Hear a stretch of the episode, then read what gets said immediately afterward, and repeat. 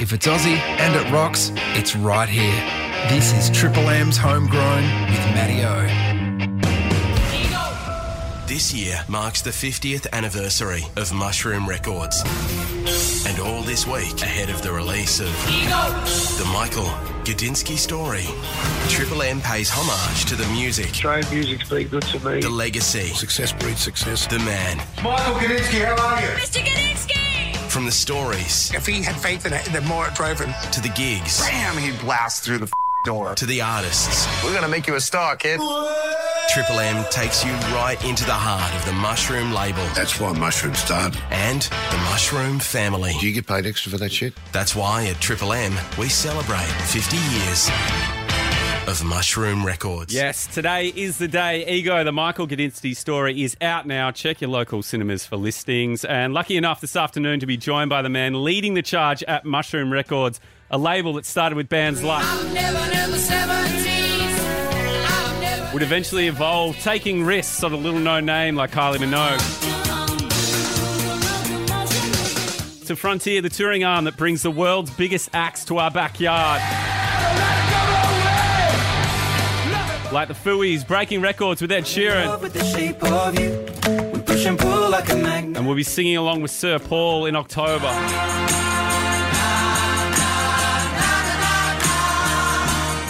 It's exciting too. We get to welcome the next crop of talent that are going to write their own stories for the next 50 years, like the Teskies, Can't help but remember the time. DMAs too. We are watching her grow up before our very eyes. What a voice. So.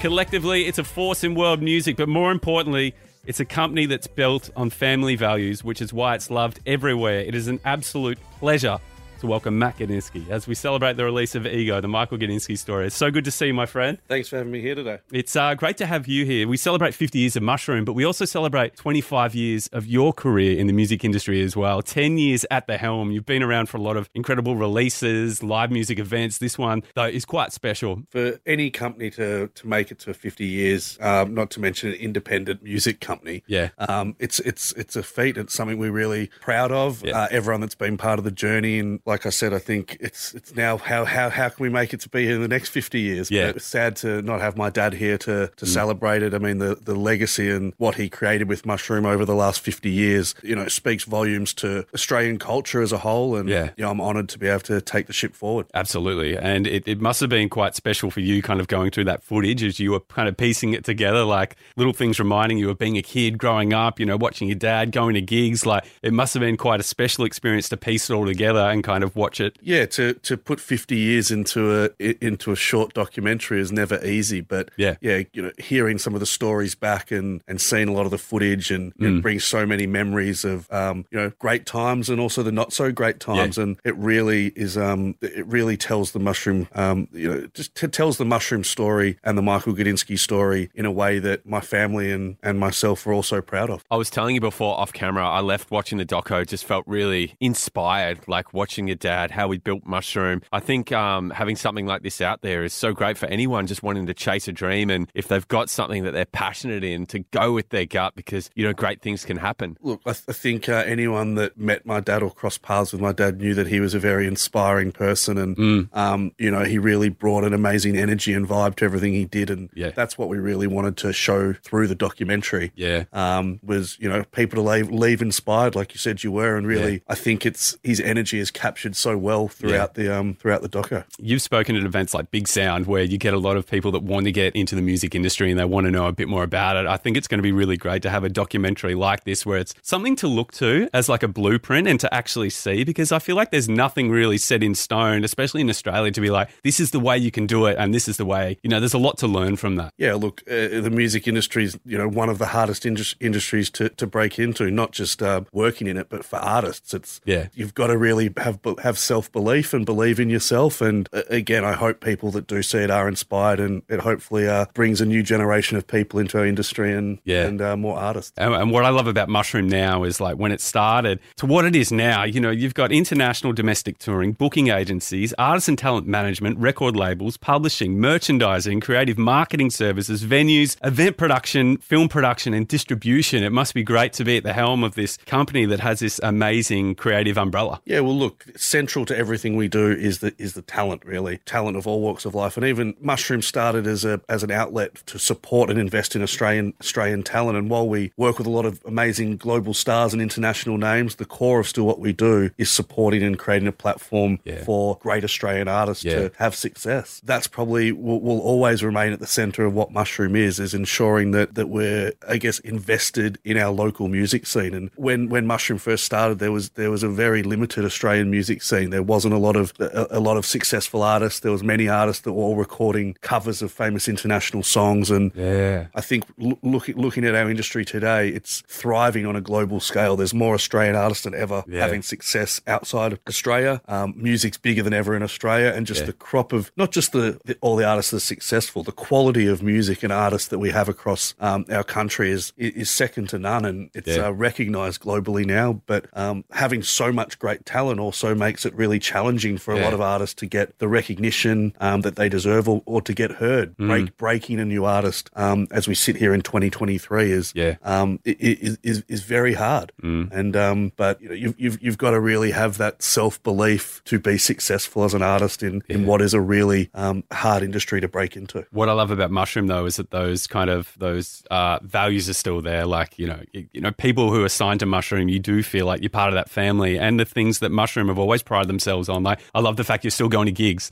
Like you'll be at the Tote on a Tuesday night to check out a band. Like those things haven't changed. You know, it's still going out and watching live music and supporting artists from the start. Oh, definitely. As I said, um, we we just really. I know when my dad started the business, and and and and even uh, ever since until today, we just want to create uh, ways to support uh, talent. And you need to have our you need to have a thriving live live music scene. We need those venues like the Tote, the Corner Hotel. Um, you know, they're as as as as as important as the Rod Laver Arenas or the Marvel Stadiums or Yeah. Festival Hall or the Palais Theatre. We really need that pub rock scene um, to to still thrive, and it does Yeah. in Melbourne. Yeah, and I think um, Mushroom, you know, a lot of people have Mushroom to thank, especially for all the festivals and events that you guys put on, and especially walk watching the doco. I got so much out of the Sunbury Festival as well. I've got some recording from Billy Thorpe.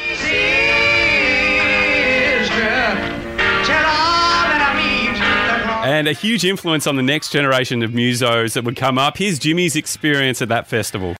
I jumped in the back of the uh, station wagon my sister and all really out of it mates we were stoning the whole way over. And we got to Sunbury. We went to a spot on the hill. I wanted to see Billy Thorpe and the Aztecs. And we got to Sunbury, took a spot on the hill, and my sister and her friends were all taking these pills. They're called Mandrax.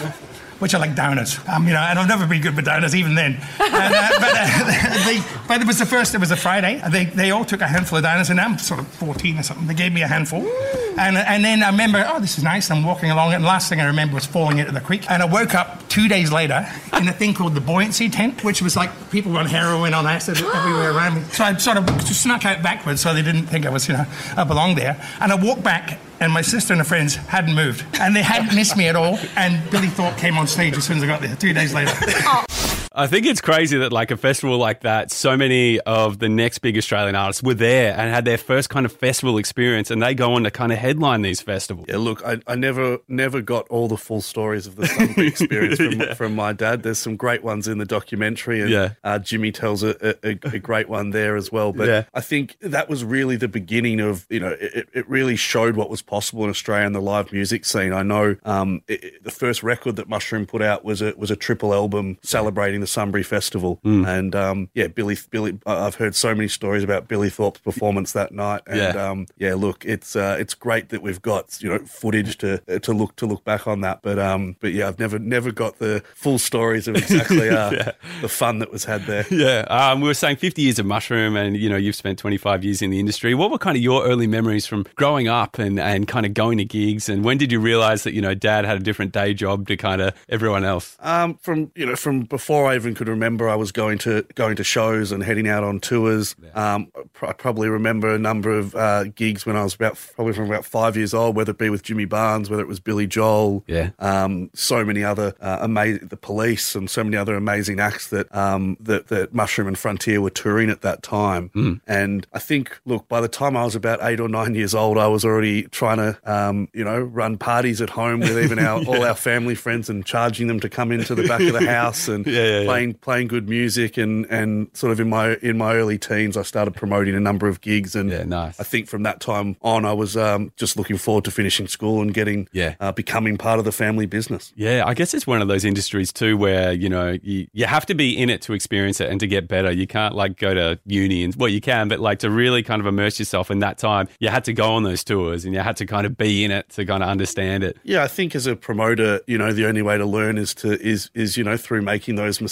I think Yeah. there wouldn't be a promoter out there that um, hasn't had a gig that, that lost money. And I think, Yeah. uh, look, I was lucky. The first few I did were successful, but there's been many ups and downs along along, along the way. But Yeah. um, you know, having um, my dad there to help me through the you know any challenges that we had with an artist or Yeah. um, or whatever it may be. I, was, I guess I got um, my own university course through through him. Yeah. Um, but yeah, no, I always had such a passion for all aspects of music, but especially the live music and the shows. There's nothing like seeing fans, you know, enjoy an artist live, um, and just you know that's something that makes me excited. It really makes you love what you love what you do. But Yeah. um, but yeah, as I said, just um, you know, I was always yeah, always always on tours, always going to shows, and Yeah. um, you know, getting to spend some amazing times with artists. So it all felt normal to me growing up. That's really cool. So it's 25 years since you've been in the industry and 25 years since The Living End released their debut album. Did you?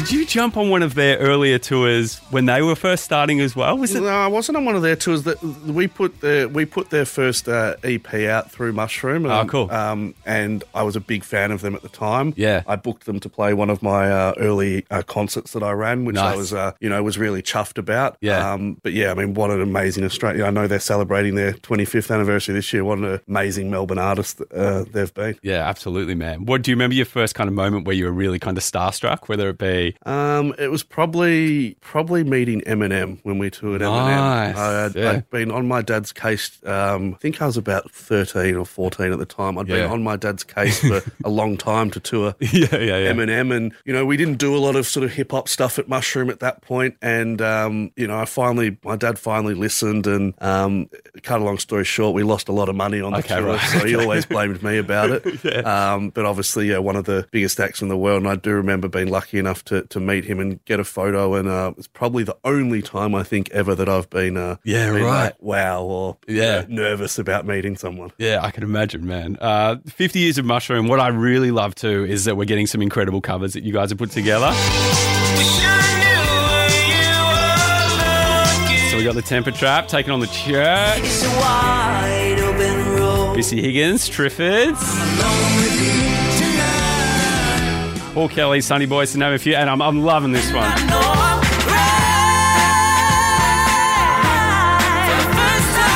Man, these must have been really fun to put together. Yeah, I think we wanted to really look at reimagining some of the great songs over the journey as part of the 50th celebration. Yeah. And again, center to everything that we've been able to, to build and create at Mushroom is the artists and the great songs, and so many songs that you know, the soundtrack to many people's lives. So Yeah. to be able to have acts like the Temper Trap, um, Missy Higgins, Paul Kelly, um, and so many more record uh, or reimagine those songs was something that's been really special. Yeah. And um, I know they've been received well by so many. So there's a couple more still to come out through the rest Oh, of the that's year. cool. Yeah, I think why they're awesome as well. Like, it's a really good chance for each set of artist fans to discover each other as well. Like the older acts to discover a new, newer act, and new act to discover, you know, this huge back catalogue of mushroom artists that have been on the roster for a while. Yeah, exactly. I mean, you know, good songs last the, you know, they last the test of time. And um, again, we just really wanted to honour some of those songs that have been such a key part of the of the history of Mushroom and and um, been loved over the years by so many. So um, yeah, if you haven't had a chance to listen to any of them Yeah. yet, they're they're all available on, on streaming services, and um, there might even be an album coming out later in the year. So Oh, I reckon uh, people should get around it. Yeah, man. It's like I was saying before earlier too in the intro. Like, how cool is it to see like the Teskey brothers playing, you know, 6,000, 7,000 people a night in Amsterdam. And then, you know, you go to London, you got the DMA selling out Alexander. Like, it's a really exciting time for the next crop of mushroom acts coming through. Hey. Well, as I said earlier on, for Australian music as a whole, there's never been more artists having great success internationally. Yeah. Whether it be acts like you mentioned that are part of the Mushroom family or others that are not, like Rufus Du Sol or Tame Impala or Gang of Youths and Flume, and um, the list goes on. There's just so many Australian artists that are doing great things overseas. But yeah, to see the Teskey brothers and DMAs playing to, you know, thousands, if not tens of thousands of people is something that really makes what we do worthwhile. And Yeah. um, I, I think, look, I think if you'd if you'd said to um, a lot of those artists that they'd be having the success there on a global scale, they would have they'd be pinching themselves about it. So, Yeah. Um, and you know, there's a lot of great new artists coming through. Whether it be Mia Wray, it's one of the most exciting artists on Mushroom, or um, another one of our artists, Merci, Mercy, that's really having some great um, success across Europe. And while streaming's created some challenges for um, recorded music artists, it's also opened up all all music to the whole world. And I think that's made such a difference in allowing um, Australian artists to have greater um, success globally over the past ten years. And I feel like uh, people internationally, they really kind of resonate with what is an Australian sound. Like maybe, um, you know, we're kind of used to it and we take it for granted for we're here. But, um, you know, when you take an Australian band, you put them overseas, they really embrace it. It's like this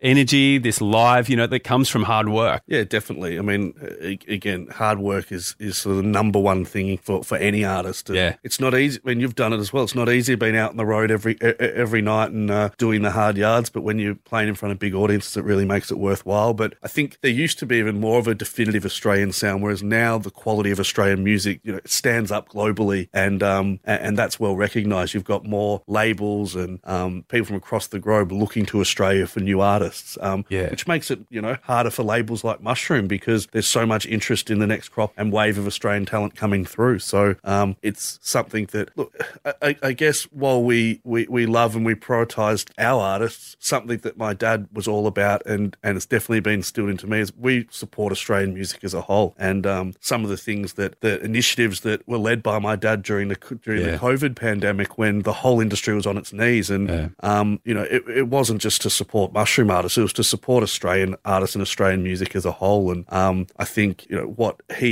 he led um, and and created during that time is probably you know part of uh, part of you know a big part of his legacy and something that uh, I'm so proud of um, what we did to keep the industry ticking over Yeah. um, during what was a, a time of un, un, uncertainty and Yeah, yeah, you know, there were times there. Will will we ever have live music again? I mean, even for me, Yeah. who'd been going to concerts since I was, um, since I can't even remember. Yeah. it was so odd to not go to a show or not be asked for a free ticket for for um, a period of time. Mm. Yeah. it was probably the only uh, fun part of COVID was uh, stop getting asked for tickets to everything. yeah. But that was so important, like what what you guys put on during that, because you know, obviously, I talked to a lot of musicians, and it, a lot of them just felt really lost, you know, because there was nothing really in the horizon to aim for. And the fact that uh, you guys put put on that event and artists could kind of get together, like us in Melbourne, like we couldn't even see each other, like Yeah. band members, like, and for you guys to put it on an initiative like that, bought on other things as well, like online gigs, and so much of that really got musicians to a really hard time because a lot of musicians weren't working as well. That's a sacrifice you make being a full time muso as well. Yeah, no, it was it was challenging time for, for not only um, all, all all parts of life, but for the music industry was one of the Yeah. one of them that was hit the hardest. So to see how strong um, the industry as a whole's come out of the pandemic, Yeah. you know, more people are going to gigs now than ever. There's more artists that are um, having success. It's something that you know seemed a, a, a long way away only only 18 months ago. Now, um, I want to play a little bit of a game with you. This is called.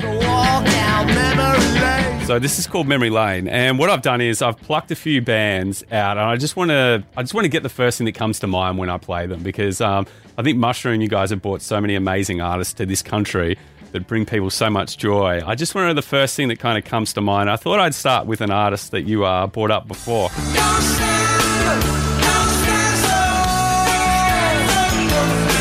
Sting, who was out here recently, he's part of the family. Yeah, look, Sting and my dad um, started working together in the early days of the police, and um, uh, you know, uh, him and uh, my dad and my mum retained a, a long, long time Yeah. friendship. Um, and again, yeah, there were times when I was growing up, he'd be uh, over at the house for dinner. Yeah. I saw that, yeah, um, yeah. or we'd catch up um, uh, as families uh, on, on trips overseas or what it, what it might be. But yeah, he was uh, definitely, uh, definitely again, him and my dad had a great bond, and um, you know, it started to really show to me from a young age that the connection that Yeah. my dad had with artists and just how important those relationships were to um, to be successful in the music industry. Yeah, and I feel like these big acts love coming back to Australia because of Mushroom, because of the reputation you have, and you know, like I said, making them feel like family when they come here. Yeah, look, I think that's the Australian way, not just with acts that we Yeah. promote, but um, artists do love coming to our shores. And I know, um, you know, over the journey, my dad always made it a memorable experience. And uh, with his, um, with you know, his uh, loud and you know,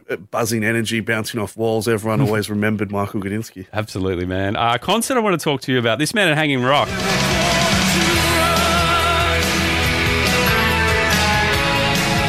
There is an act that gives the people what they want, it's the boss, right? Yeah, I just was lucky enough to see uh, Bruce play at Hyde Park in London. Oh, cool. um, when I was over there, it was just an amazing experience. But I do remember he, Bruce has come to Hanging Rock twice, and I do remember them both really, really well. And look, when we first toured Bruce in 2013, I hadn't seen him live before, and I think to really love Springsteen, you need to have seen him live before. Yeah. And I remember my dad saying to me, he goes, you know, watch, you should watch the whole sh- whole show tonight. And, you know, usually when we'd be working, we'd you know get to see parts of the show. It'd be rare we'd sit down and watch it all. He's like, no, I really want you to watch the whole show. I said, oh, yeah, cool. How long does it go for? He goes, three and a half hours. yeah. And I said, what? Yeah. And he goes, yeah, he plays for three and a half hours. I said, oh, I'll, No go. I'll go watch a little bit of it. But I said, I'm not going to, uh, you know, I don't think anyone can keep my attention for three and a half hours. And um, I didn't move the entire night, actually. Yeah, So yeah. it was, um, and since then, look, you know, his, his songs are cl- a classic. You knew a lot of his songs. But Yeah. I think if you haven't seen Bruce Springsteen play live, then, then you're not a music fan. It's just something, Yeah. It's, a, it's a, be the top of my list to, to recommend to anybody. And Yeah. like I said, was lucky enough to see him only a couple of weeks ago. in Oh, another cool. amazing destination Yeah, nice. um, in Hyde Park in London. And yeah, again, another three and a half hour show. And Yeah, uh, yeah, yeah. Watch the whole thing again as well. Oh, man, that's so cool. Uh, so many people, especially on this station, are excited to have these guys coming back.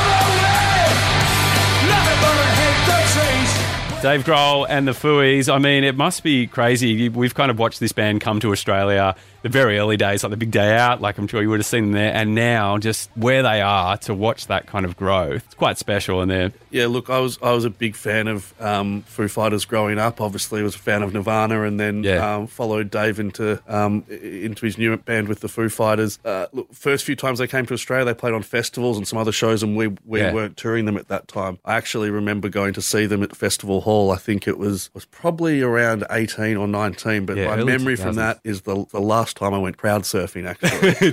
So don't encourage everyone to do that these days because you know there's so many rules and regulations out there. But um, Yeah. I uh, vividly remember that at our festival hall it was an amazing show. And then Nice. look to be lucky enough to be their promoter um, in, in Australia now is you know it's, it's really special. The the show they came out for, which was really the first big concert post the Yeah. pandemic when they played down in Geelong. Um, you know I think it was yeah last year in 2022. Yeah, it yeah, was, yeah. Um, it was such a special night and um, you know something that I'll never forget. And look, they're coming coming back this December, and you know you always know what you're going to get with them, and it's, Yeah. uh, you know they're so loved out here. I think one of the, the best things is, and I- I've got to thank you for the rest of my life for this, is when you get these big international bands, you get to give these local bands the chance to share the stage. We supported the Rolling Stones, thanks to you guys. Um, that's such a cool thing to do, hey, to give these upcoming bands that experience as well, to jump on this these big stages, meet these bands too. It's such an important part of the experience, hey. Yeah, I think not only to for the artists to get to meet you know their idols or other artists that um, they they thrive strive to be like, but look, you know, to get in front of new audiences, to introduce um, you know uh, upcoming Australian talent to, Yeah, yeah. To, to a wider um, audience is is so important. And um, not every artist wants to have a, a local artist on or have a support act, but it's something that um, that we've always been really insistent on. Yeah. Um, we don't always get our way, but Yeah. most of the time, because yeah, again, the centre of everything at Mushroom is about supporting Australia, supporting Australian Australian music. So, um, you know, a lot of times those artists will jump on as support and they might end up then being the support act for, for that artist in another That's country. exactly right. Or, Yeah, yeah, yeah. Um, you know, many great things can come from it, um, as well as, as as well as building new fans. Yeah, I think that's what happened with. Uh, I think the Fooey's Queens of the Stone Age went and saw the Chats in LA, and as a result, like the Chats jumped on a big US tour. It, it's funny how that can all work, right? Well, even seen Australian artists, um, you know, getting big slots overseas. The Teskey brothers were lucky enough to support um, Springsteen in Italy the other day. Yeah. Um, so you know, what a moment for them that was. Yeah, I spoke to Josh just before that actually, and man, you've never heard anyone more excited. Yeah. Um, let's talk about uh, this act that's coming back. It's scary how big it's become.